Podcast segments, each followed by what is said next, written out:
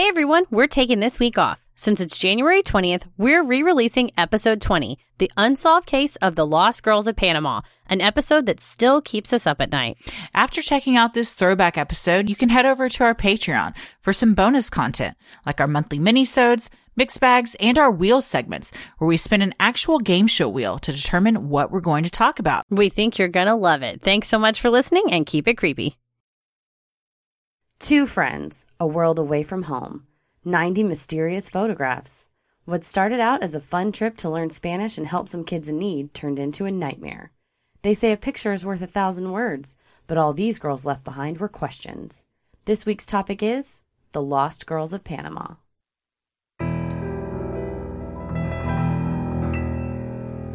A bump in the night, your heart fills with dread. Probably a murderer who wants you dead. It could be a ghost, a demon, or worse. Perhaps you're the victim of a witch's curse. It's hopeless, you're doomed. You'd call a priest if you could. You'd rather just listen to who?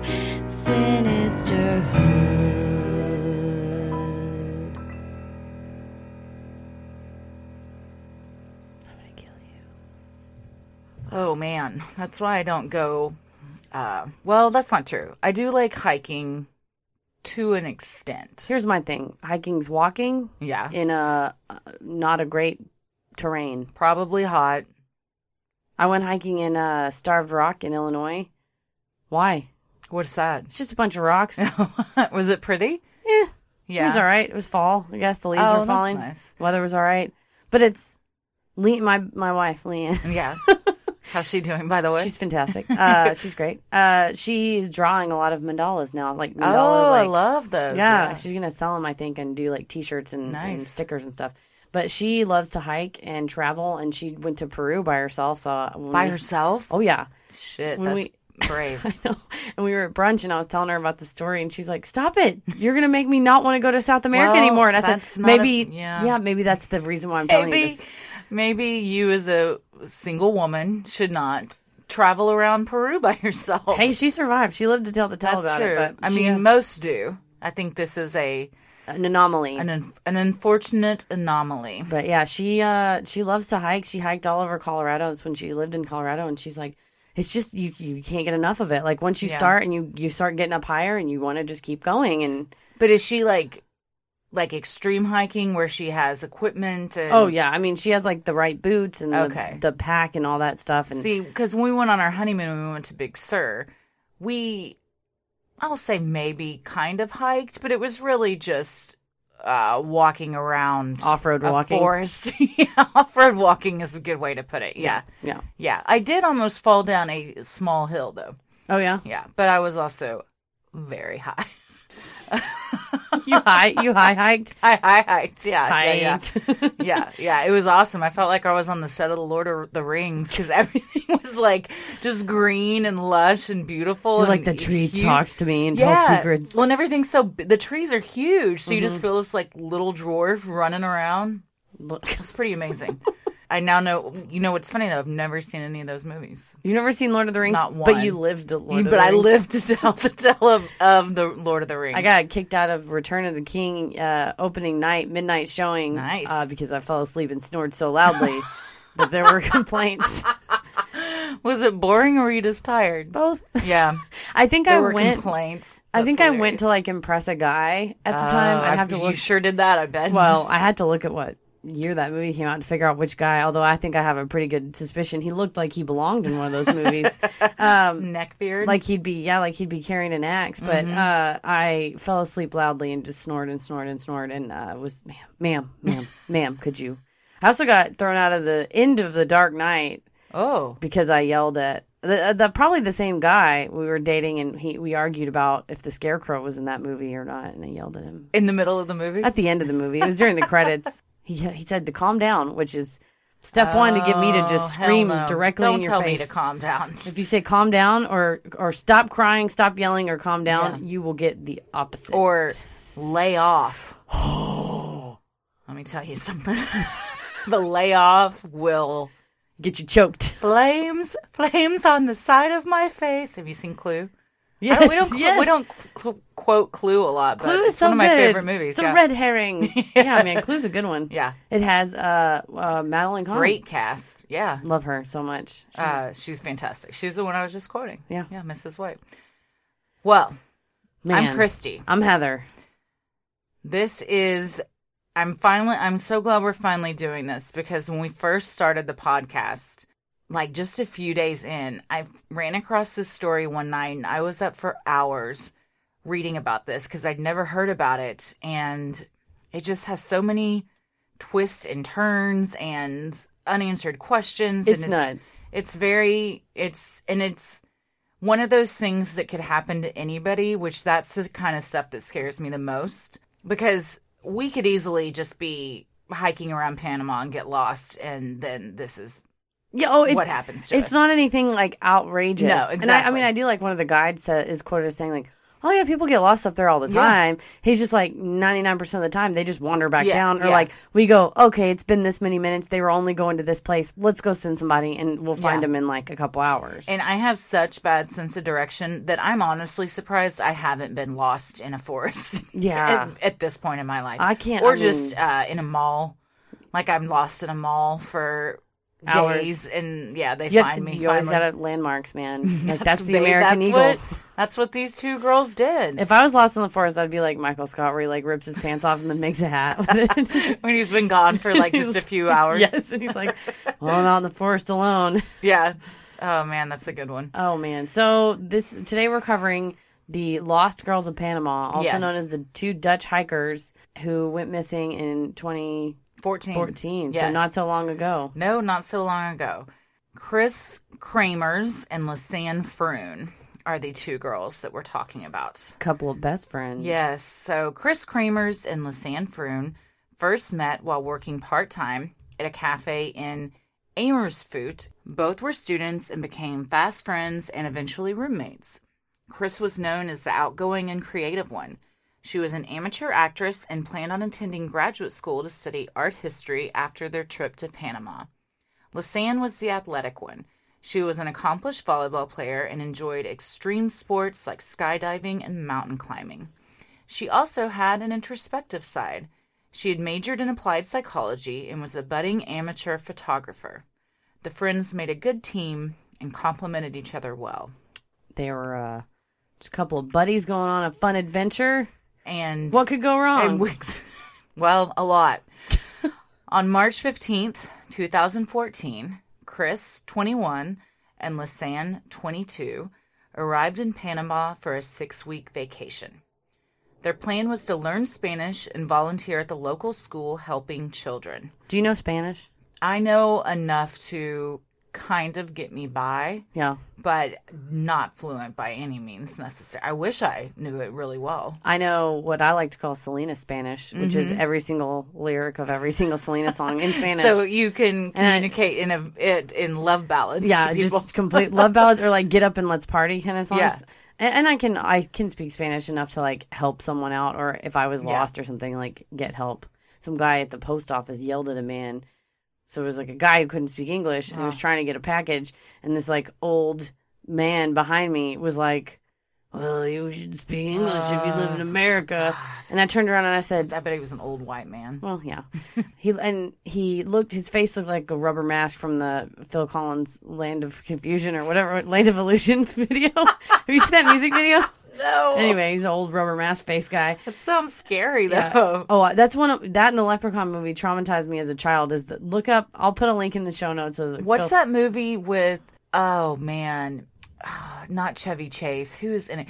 It's like they their car breaks down and they get stopped at this thing, and these like creepy twins work there, and there's this judge that is their dad, and he looks all he has this like fake leather nose. Man, that was a terrible description. Of this Are you movie. thinking of Mother Goose Rock and Rhyme? No. Have you ever seen that? no. It's a 1990s made for TV movie starring Shelley Long. Long? Nope. Yep. Yeah, Long. I have heard of that. Now Shelley that Long and it. some guy is the guy named Gordon Goose, and he's Mother Goose's son, and Mother Goose is stolen from Rhymeland. So all the Rhymies, which are the subjects of the rhymes start to disappear. Oh, no. And all the rhymies are played by really famous people. Like Ben Vereen plays the Itsy Bitsy Spider. I think I remember this. And uh, uh, uh, what's her face? Cyndi Lauper plays um one of them. Anyway, it's an all star cast. Paul Simon plays Simple Simon. The Stray Cats are in it. Bobby Brown. Anyway, I highly remember this. I I probably saw it. I kind of remember it. I The whole thing's available on YouTube. I will find like all great movies.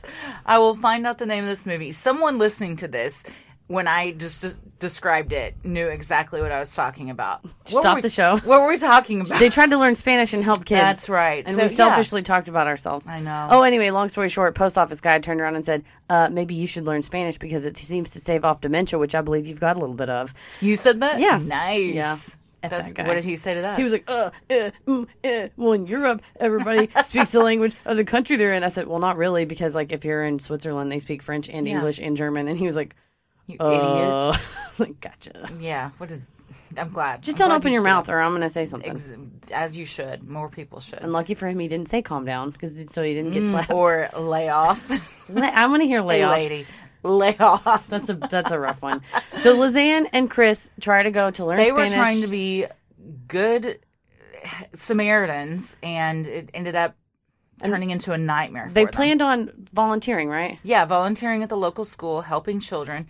It was also a reward for Lisanne, who had recently graduated from college. For two weeks, the best friends toured Panama before arriving in Boquete on March 29th. Here, they had a local family that would be hosting them for the next month. Around 10 a.m. on April 1st, 2014, Chris and Lisanne, along with their host family dog Blue, set out on what was expected to be an afternoon hike to the forest surrounding the Baru volcano and the Continental Divide. They said it's an active volcano. These people live next to an active volcano. And Mm-hmm. Isn't listen, crazy? Lisanne and Chris got there a week early, and and they said that the lady that uh, that owned the school was kind of mean. very rude to them. Yeah, it's like just put them to work, ladies. they said no. help. Mm. Maybe you should go for a hike then. Isn't that crazy? Again, we talk about this all the time. The like, la- like the small sliver of nothingness Yeah. that stops you from ultimate Yeah. your ultimate demise. Exactly. Spoiler alert. if they had not been early, then this probably would have never happened. Yeah. What if they? and the know- school's the one that screwed up. Yeah. told them the wrong dates. Yeah, so I mm-hmm. mean, it was their fault. And A typo. anyways, God, a typo. It's yeah, that Changed stuff. life. That stuff keeps me up at night. Mm-mm. Well, it was a sunny day, and the women were dressed in light clothing and had one shared backpack between them that contained a few items. They posted on Facebook that they were going to walk around Boquete and were supposedly seen having brunch with two young Dutchmen at a local restaurant. Later that night, the host family became worried when their dog returned home, but Chris and Lisanne did not. Lisanne's parents had also stopped receiving texts from her, which was unusual, as both girls kept in contact with their families daily. If what- Sounds like Le- Elisa Lam. Elisa Lam. And also me. Yes. and also Heather. I mean, like you, I really am like, I, I, I'm going to this place. Yeah. I'm leaving this place. yeah, you have, what is it? I find my friends. yeah, yeah. Leanne knows where I'm at at all times. Yeah. Because And I know where Leanne's at all You're going to stumble into a Panamanian jungle and It no also one's ever going to hear from well, you. it also helps if uh, you ha- are like going to make a bad choice and you tell your friend like I'm going to make a bad choice and your friend goes don't make that bad choice. You go okay I won't and then you go and she texts you and goes I see what bar you're at right Yeah. now and I'm like shut up Exactly. stop judging me it keeps you accountable. keeps me very accountable. Well, the next morning on April 2nd, when the women didn't show up for a scheduled meeting they had with a local guide, concerns that something terrible had happened grew. The following day, on April 3rd, local residents of Boquete began searching Baru National Park, where the volcano was located, and the surrounding forest. They said like I said lots of people.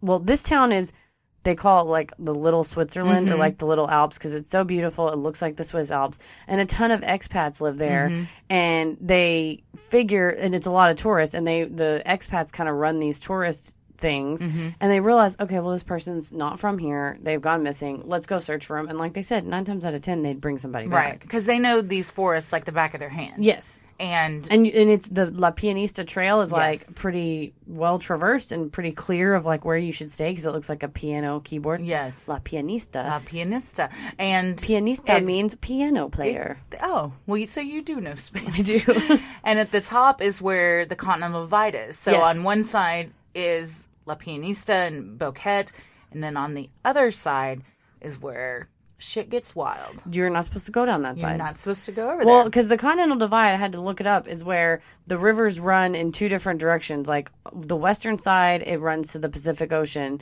and then the eastern side, it runs to the Caribbean Ocean. Oh, wow. So that's literally like the continent is split, and that's where the, the forest water runs Yeah, and ocean. it's a crazy ecosystem too. Oh yeah, and they I mean from April to October it'll rain and rain Mm-hmm. and flood. They said you could get muds up to knee deep Yeah. when you're trying to walk down some of these trails so, that mean, are not the Pianista Trail. that? Yeah, you're just going to get stuck. yeah.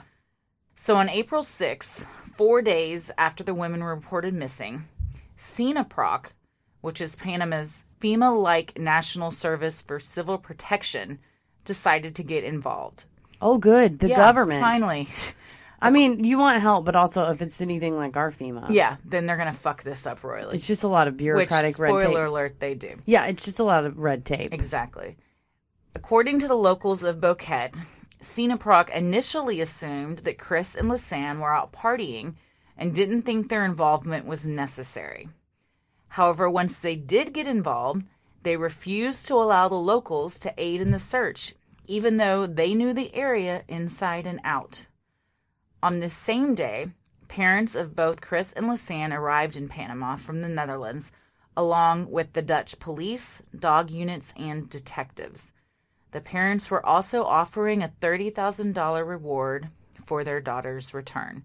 So, yeah, why would you say, oh, the people that live here and know this area back and forth and rescue people all the time? Stay at do- home. Do guide, guided tours daily? No, we don't need your help. Even though it's been four days since they went missing and it's already a dire situation, we, we got this under control. They interviewed a lady who's her new her job's like security director, which was created after this incident. because of this. yeah, because of this incident, and her quote was, "Uh, well, uh, we, uh, yes, I, I'll concede that we, we needed some assistance at the beginning, and and we turned it down." Yeah. it was like, yeah, you conceded that you screwed up. her name Lucia Espinoza.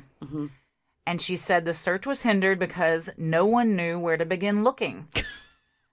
Other than a Facebook post saying they were going to walk around Boquete, the two students had left no note or told anyone where they were going. You hmm. gotta leave a note, guys. Always, that's why you always, Always leave, a note.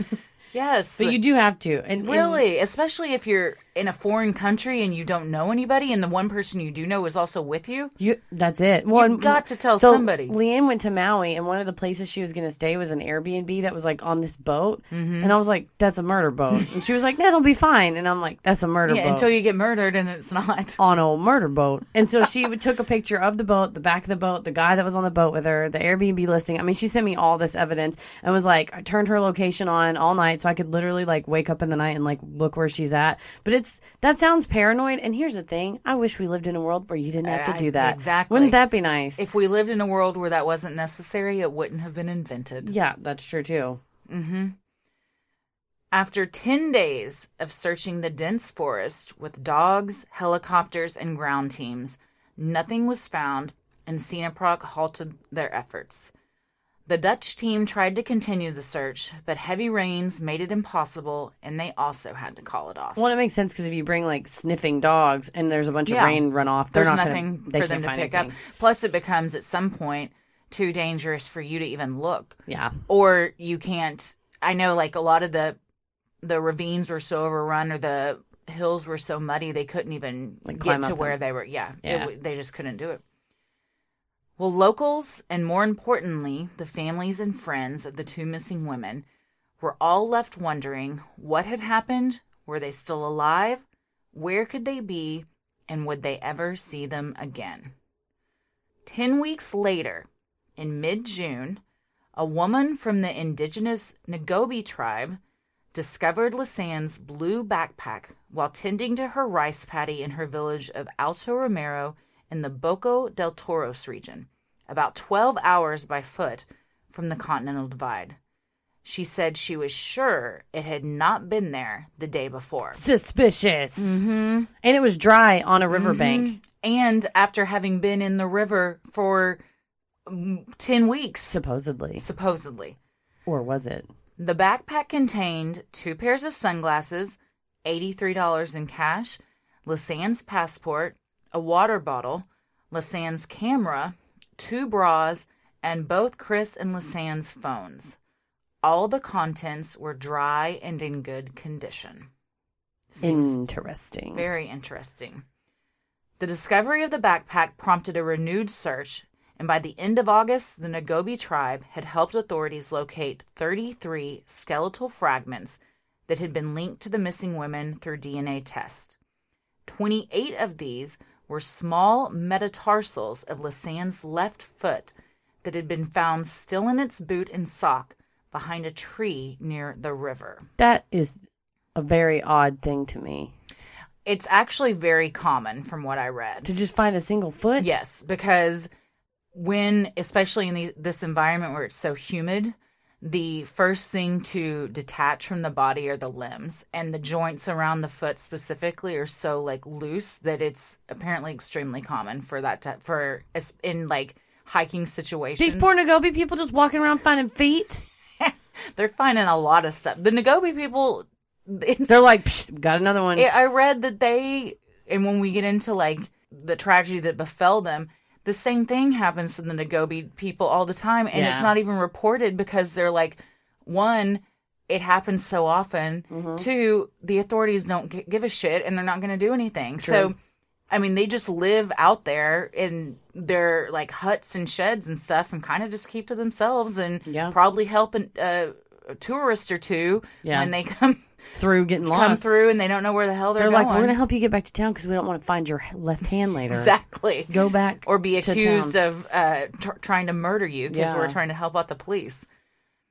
The discovery of both women's phones helped investigators piece together a timeline of what may have happened.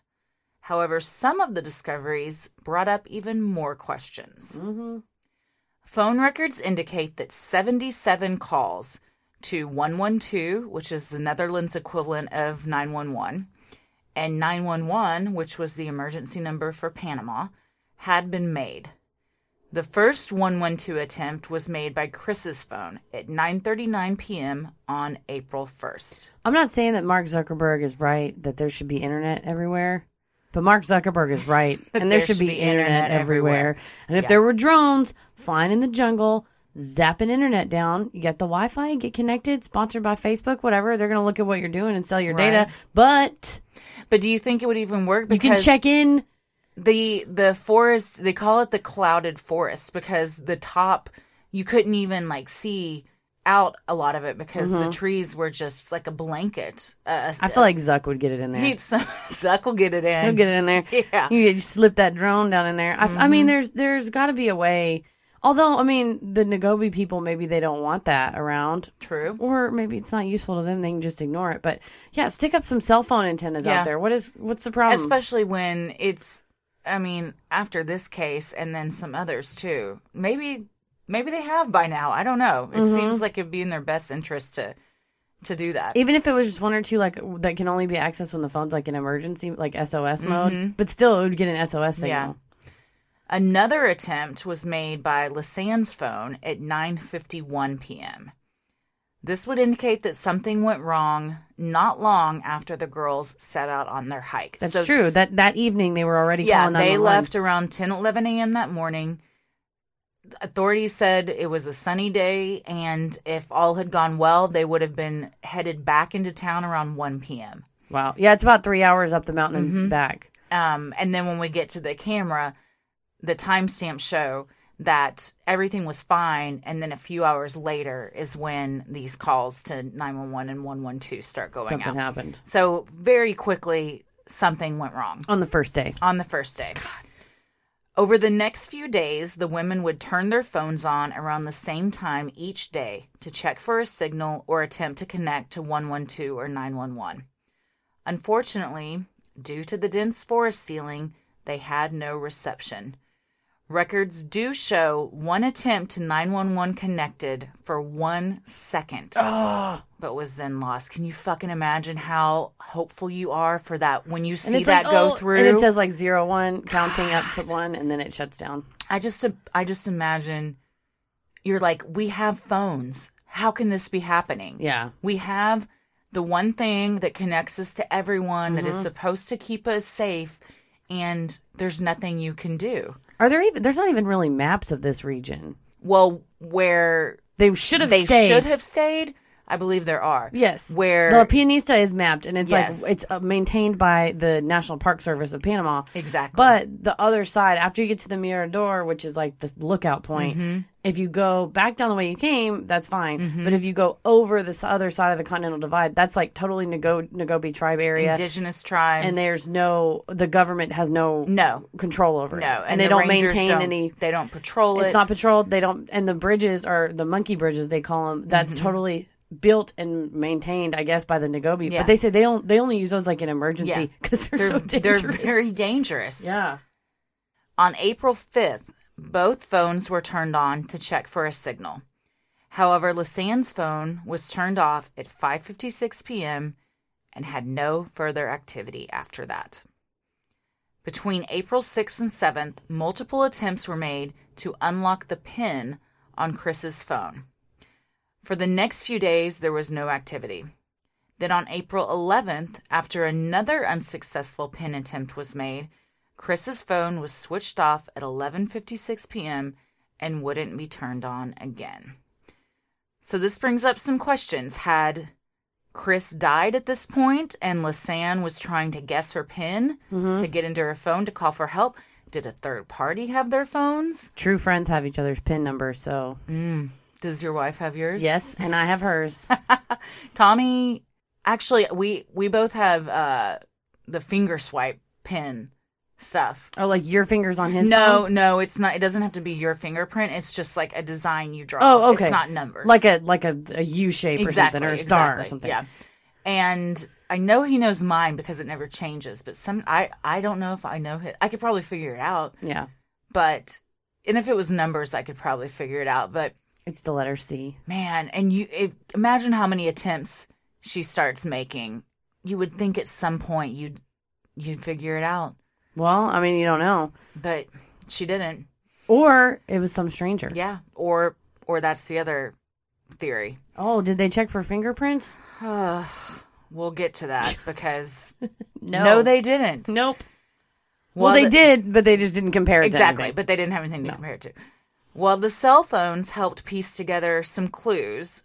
The pictures recovered from Lisanne's camera revealed even more. Over 100 photos were recovered. The first dozen or so are normal.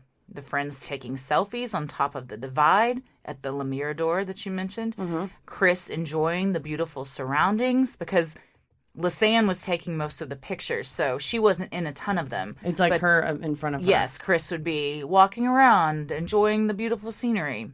There's no third party visible in any of these, and the women seem to be enjoying themselves. Then things start to get strange.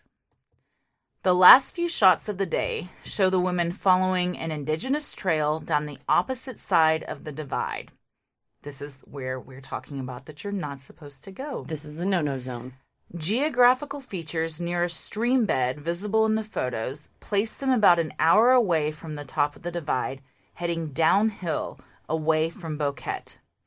These photos suggest that they had wandered off onto a network of trails not maintained by rangers or guides. These trails are not meant for tourists and are used exclusively by the Nagobi tribe.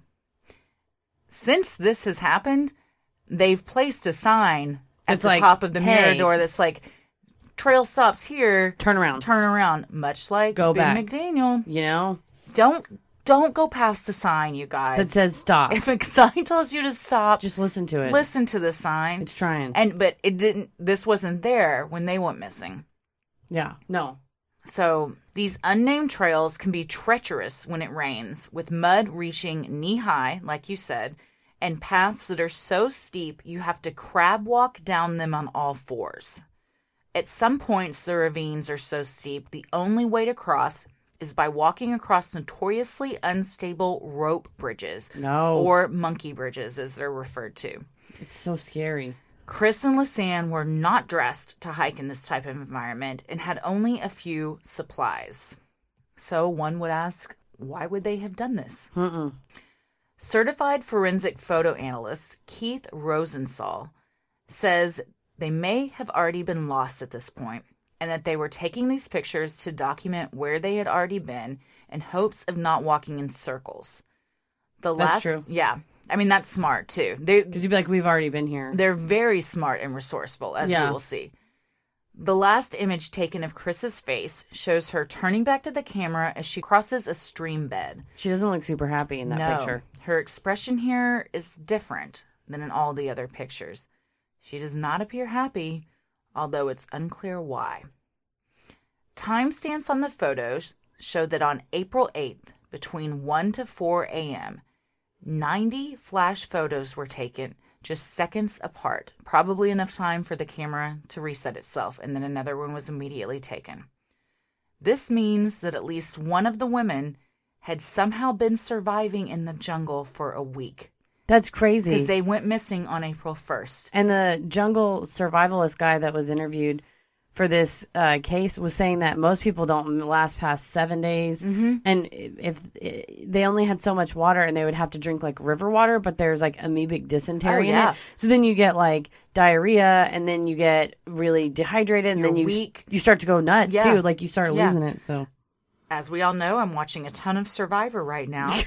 and one of the very first things they have to do is make fire so they can boil the water because oh yeah, the water is not Funky. drinkable. No. You have I mean any water that's out in the wilderness don't unless it's from like the top of a stream in the Alps. Maybe that's okay, but animals bathe in there, they shit in there, things die in there. Mm-hmm. It's stagnant. There's just all sorts of disease and you get desperate where you're just like dying and so dehydrated, but it ends up making it way worse when you give in to that. do you feel like now that you've watched so much Survivor, you could survive? I honestly last night was watching it and was like, I kind of want to be on this show. but then today I was like, what am I? Who am I kidding? What am I thinking? I can't even stand walking around my backyard barefoot. There's no way I would be able to do it. What would kill me are the other people. Yeah, that's true. I would, It's not just like you surviving. no, it would drive me like I always say when watching it. I would want to go to Exile Island because I would want to be by myself and get away from the assholes. You would like do something horrible so you get thrown out. Exactly. Probably so. also, I can't eat gross shit, and they always have to do a challenge where they have to eat gross shit. So I'd probably No, I'm not lose immunity from my tribe and get voted out on, No, on I'm not one. going to eat some gross stuff. No.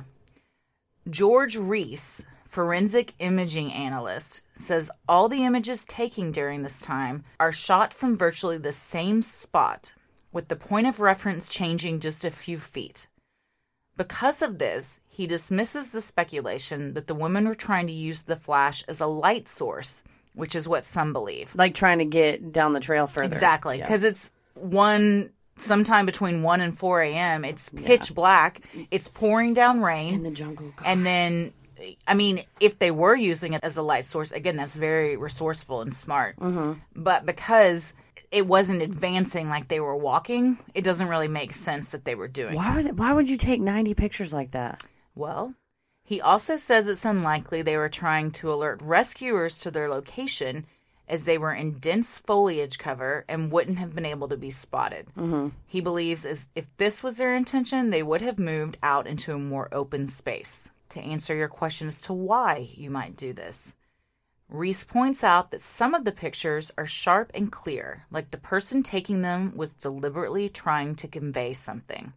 Like capture a location. A dozen or so of the pictures show a close up of some sticks in orange plastic that appear to be deliberately set up on a boulder, tree formations, and individually identifiable plants.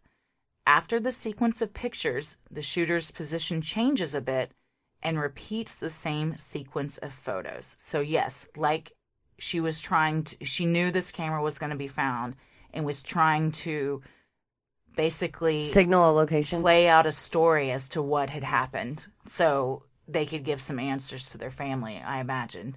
Wow. I know. There was also Why wouldn't pic- you just open your iPhone and write a note? that was a lot of people were question question about that because that was for the people that think that they were abducted. One of the reasons people point to the fact that they don't think they were is that there was never a message like that sent on their phone. Which, if someone knows that they're in a situation where they're definitely not going to make it out, that's very common for them to like leave a message like that. Uh-huh. So you're saying, sorry, the phrasing got me confused. So you're saying the people that think that the girls just died in the jungle, that the girls were abducted, they point to the lack of a goodbye letter as evidence that they were suddenly abducted. Yes, because they think if they were suddenly abducted, You would have no time to do that.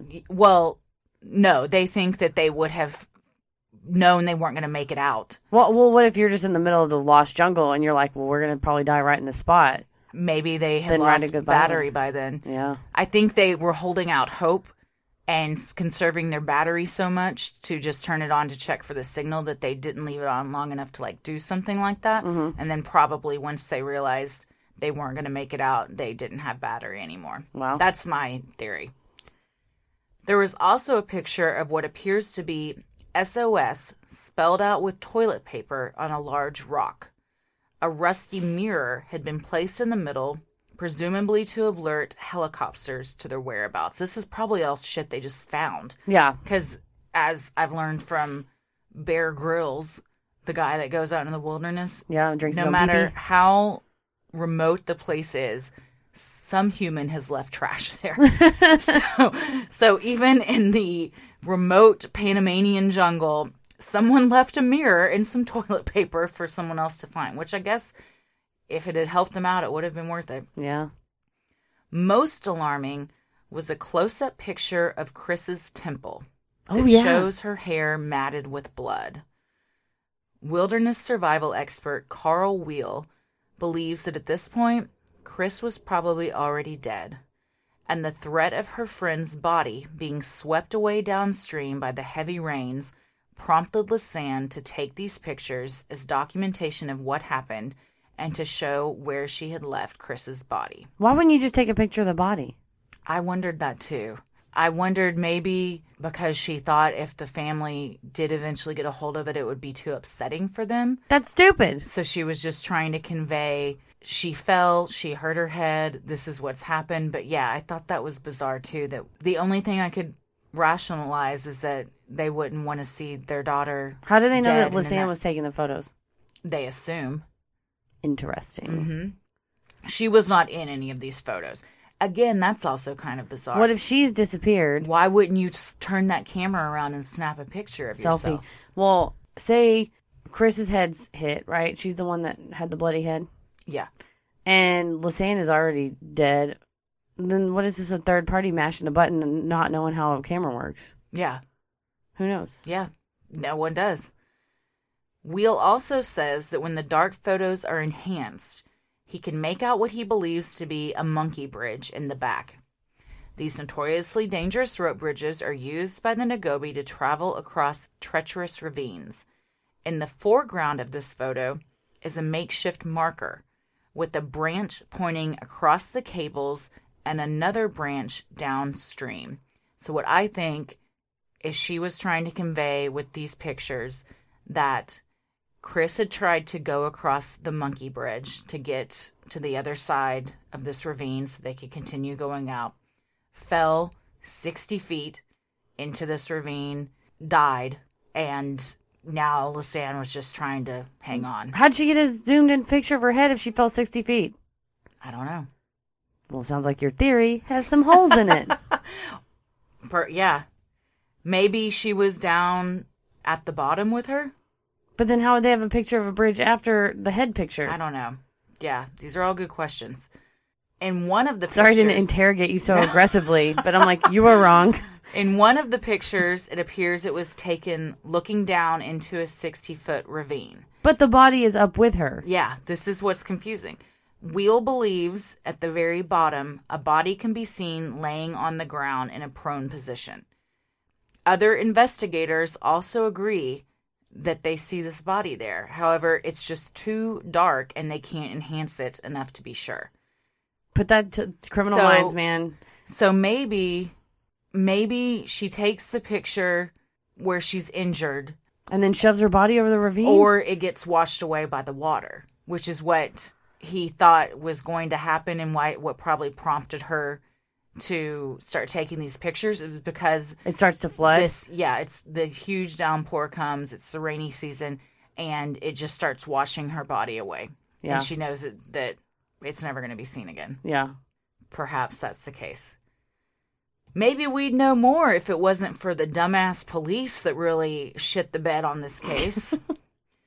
well, the discovery of the backpack and the bones was a huge breakthrough. Wait, wait, wait, wait, wait. I'm sorry. You just said that it was a downpour, a Mm-hmm. torrential downpour, and they find this backpack with the cell phone and keys and shit that's dry Mm-hmm. in the backpack. Exactly. I don't have the answers, Heather. I'm just I'm looking at you so accusatorily. I'm like, I was not there. While the discovery of the backpack and the bones was a huge breakthrough in the case, it unfortunately didn't help much due to poor policing by the Panamanian authorities. mishandling. After this evidence was found, no search grid was made of the surrounding area No. in an attempt to find anything else that could provide some answers. In addition, no soil samples were taken from where the boot was found That's with not helpful. foot in it to compare to evidence from the autopsy. No, it's definitely not helpful. The Dutch Forensic Institute discovered more than 30 unidentified fingerprints on the backpack. Come on. However, Panamanian investigators had made no print records related to the case, so these proved worthless. Despite all the police foul ups, Dutch examiners stated that they believed Kris and Lisanne had been victims of a hiking accident. Given the rugged geographical features of the area, such an explanation would make sense. So the jungle's dense, it absorbs everything, preventing anyone from hearing you yell or scream for help. They said you can get what's called forest madness. Mm-hmm.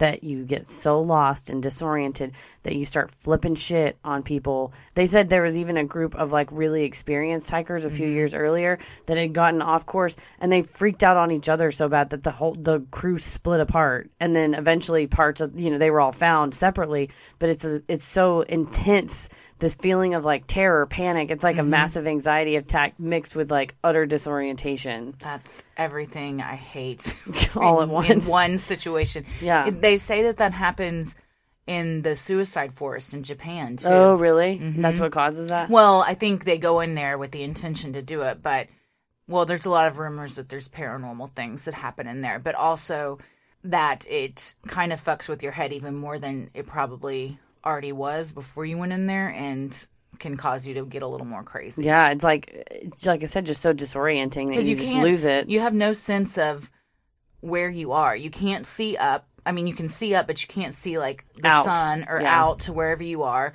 What they should have done, and what this wilderness guy says their mistake was, is that it's really common for people to follow rivers down Mm-hmm. because they assume they floated the ocean. that's going to be the way out. But the reality is sometimes that's the worst way. And what they should have done is try to find the highest ground possible to mm. try and get cell reception. oh, But he says he thinks that the girls realized that, but at that point it was too little too late. yeah. I mean, they- you can't turn around and go back up couldn't after you've gone that far. Yeah. Oh man, There's also a constant off-land wind, which makes it difficult for dogs to pick up your scent. Also, Oh. like we said, it rains like crazy. There's no phone reception. It's easy to fall, become injured, be unable to go for help, and you're easily disoriented and become lost. oh man. And they were saying too, like they they weren't packed for a long trip. No, they thought it was going to be a few hours. What I think happened is pygmy Lis- cannibals. Kris was Kris was walking across one of these monkey bridges, fell, became injured. Lisanne tried to go get help and ended up becoming injured herself.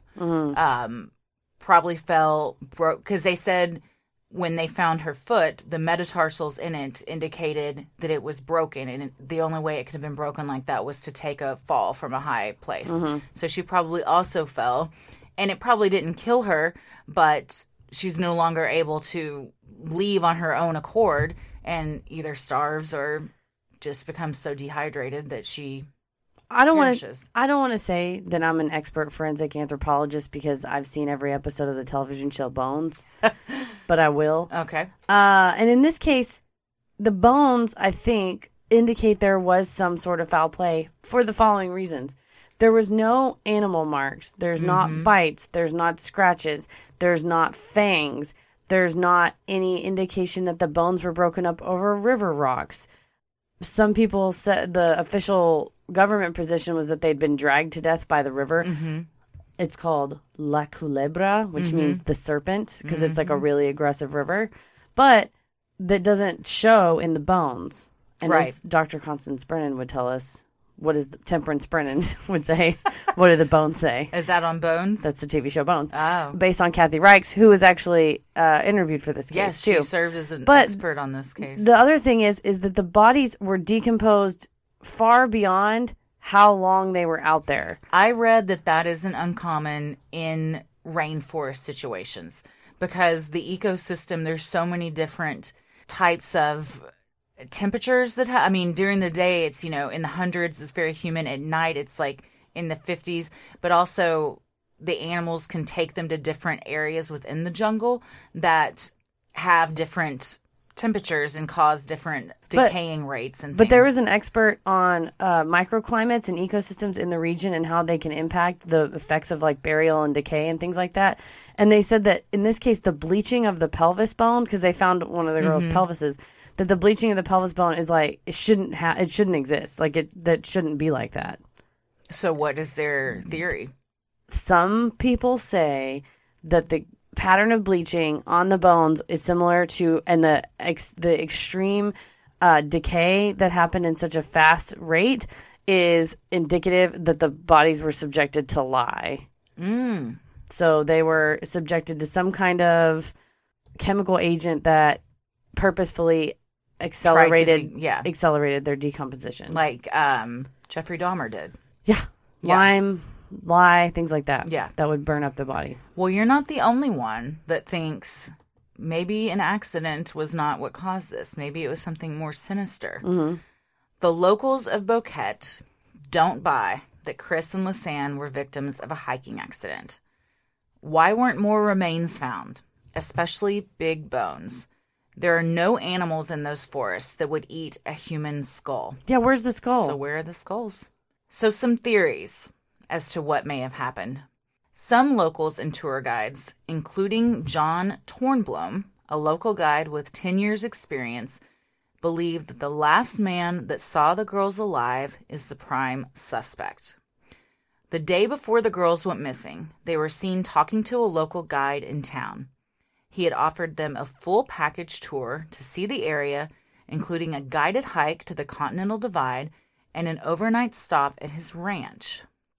For reasons unknown, the girls declined. It is believed that this man was the last to see them alive. He is also the first person to have discovered their remains. and has had some complaints. Mm-hmm. Other women had previously complained about this tour guide harassing them, and he was known to bathe in the hot springs with female tourists, which is against code.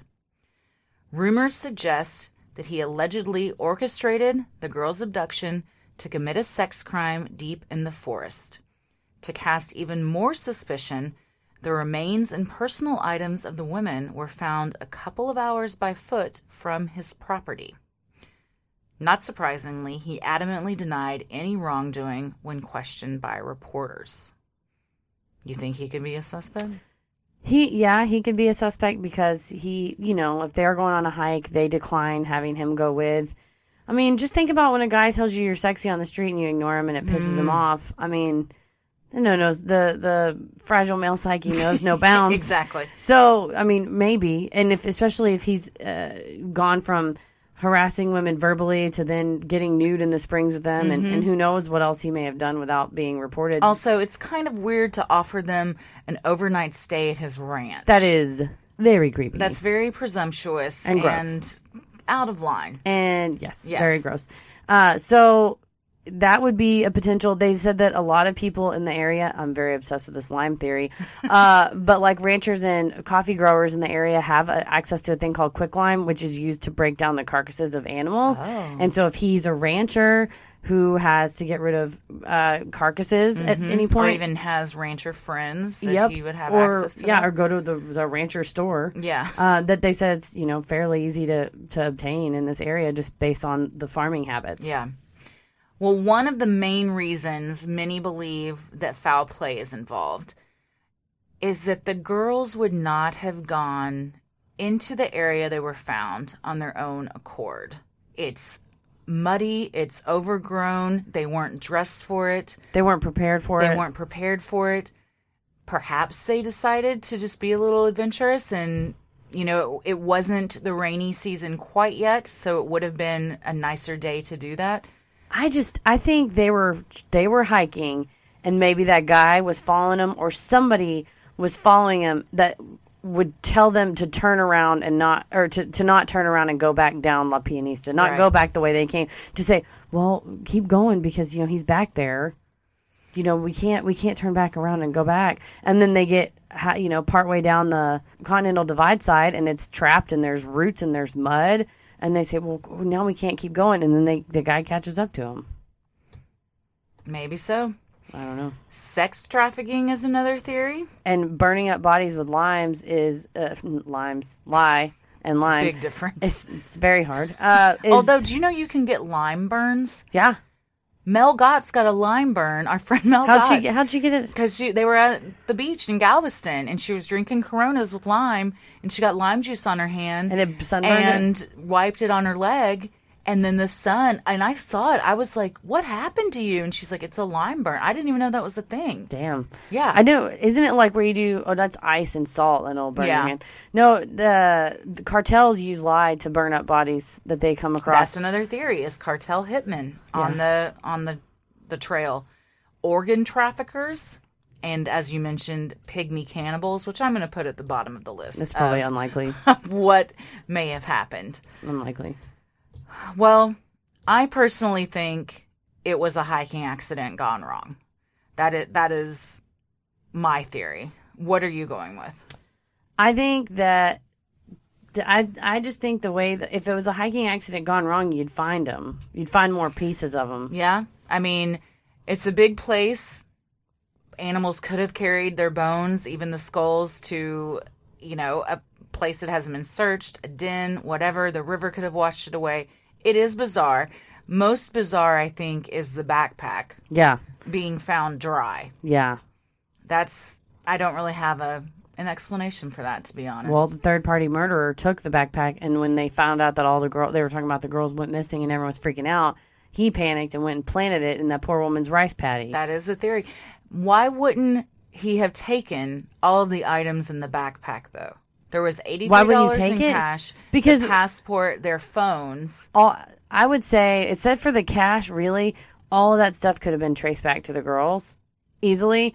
So if for some reason the police were not complete buffoons Right. and came and searched your house or ranch, ranch murderer guy, and came and searched your ranch, then you're found with the lady's passport or her phone or her camera or her bra mm-hmm. that they could trace that was theirs, then yeah, you would want to get rid of it and go and ditch it by the river and be like, well, it must have been found. Who knows? So what do you think the explanation for these photo the ninety photos in the middle of the night are? I bet they were followed and they heard the crunch crunch of someone coming and they were trying to see in the night, So you do think it was used as a light source but not to ch- walk down the trail. to see what was I think, them? yeah, and maybe one of the girls was sitting, Lisanne was sitting, and Kris was either up walking around, and he whacked her in the head, and she's turned, you know, because the picture's kind of like close up of her head wound, Mm-hmm. Yeah. and if her friend's walking back to her and gets struck on the head by a, a murderer, Even though it's pouring down rain, you think someone would have trying to get him, followed them out there? he's a psycho, Christy. he can't be stopped. He would have been. Think hiding about the out in other jungle in people- the pouring rain, though. that have been killed in the jungle in the pouring rain, or that have been killed in the jungle. So you're going on record as saying you think it was foul play. I think so.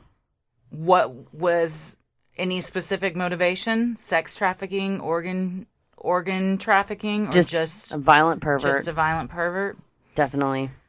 I'm going on record as saying it was a hiking accident gone terribly wrong. As usual, I uh You think it?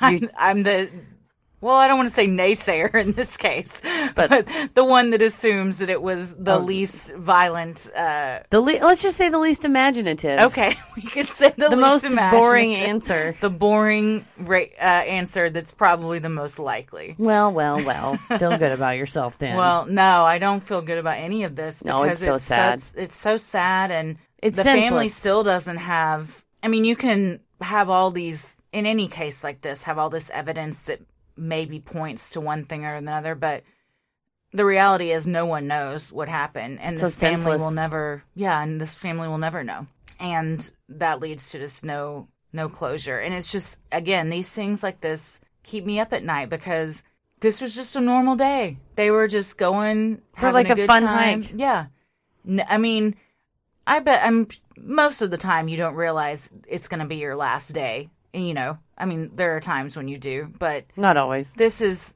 they just suffered for at least one of them did for at least a week. Multiple days. Yeah, just like you said, like having a little bit of hope and having it dashed, and then some sort of violent end, whether it was like foul play or just the Mother Nature, which is the cruelest beast of them all, It's very true. willing to sweep you down a mountain. and- Again, I've said I would rather go up against a person than Mother Nature because you can't out trick Mother Nature. nope, she'll take you out. No, and it- there's if you have a broken foot and you're at the bottom of a 60 foot ravine, at some point you realize I'm not making it out of this. Just shut your eyes and let God take you. Is that what you do? I don't know. I mean, and, and That's what I do in a fire drill at work. I just, I just, everyone else runs for the stairs. I just just fetal your position, count to ten, and let wait for the flames to take me. well, they all the experts that were interviewed for this case said that she fought till the very end, regardless of what happened. That most would have just curled up into a ball and not have tried to go back across the the ropes or the rivers or anything because it's just so dangerous. And she didn't give up. Yeah, they, well, especially you know, like you said, if it, their friend was injured, it was like I have to Yeah. go and find somebody to help you. Yeah. I think that would be me. I think I would fight to the very end because Absolutely. you want to hold on hope that you're somehow going to make it out. I would fight to the very end, not because of hope, but due to my very stubborn insistence that I get exactly what I want when I want it, and I don't want to die in this stupid jungle, and therefore I will not. But then you know, Mother Nature's like, oh, cool. Well, here's a flood. Exactly. Please enjoy this flash flood. Well, regardless of what happened, it's a very sad story, very fascinating story. We'll post the pictures on our Instagram to give you some context of how eerie and creepy those nighttime photos are. Yeah, that's wild. They're really they're Yeah. it's it's either somebody documenting where they're at or trying wildly to to Convey get some light or convey family. something. Yeah, Ugh. it's it's crazy. It is. It is. What shout outs do we have? Any shout outs? Oh my gosh, lots of shout outs. Ooh, who you I always, got? I always want to shout out Marilla Fox. You love shouting out well, She always listens. and She does. And I believe she's coming to the live show. I she's think- yeah. RSVP'd. Yeah, she's, she's coming, to the live show. She live t- texts me because she doesn't have Twitter, so she live texts me while she listens to the Oh, show that's on Wednesdays. funny. Yeah, it's pretty good. Um, and uh, Elise Castillo wrote on our uh, Instagram page, so it's just or Elise Blank. She said that she said you're right. It's very confusing because she's married, but her she left her maiden name on her social media. Oh, yeah. A lot of people do that. She doesn't want to be uh, found. I guess not. Well, now we've blasted her, so she knows. now we Shannon her. Young sent us a message on our Yes, page, which was so really nice. nice. Thanks for listening. And, And, for, as did someone on Twitter that found you on Austin Austin, and yes, Trace podcast. Yes. Yep, yep. Both. I think it's called Both Eyes Closed. Is their name? They're asking us to do some real cool internet conspiracies, and I'm very into. Heather is very into it. Uh, So we will have to will, check That those will out. happen because we haven't done a good conspiracy one. and shout out to Matt in Australia who sent us another great idea for a, a serial Yes. killers that I want to do. So yeah, that'd be look a for great one. those. Speaking of all these shout outs, you can find us on social media on Instagram and Twitter at Sinisterhood Pod and on Facebook at Sinisterhood. Heather, where can they find you? You can find me on Instagram at Heather versus the World or on Twitter at MCK versus the World. Christy. I am on Instagram at Christy M. Wallace and Twitter at Christy or GTFO. All right. As always, the devil rules the airwaves. Keep it creepy. Sin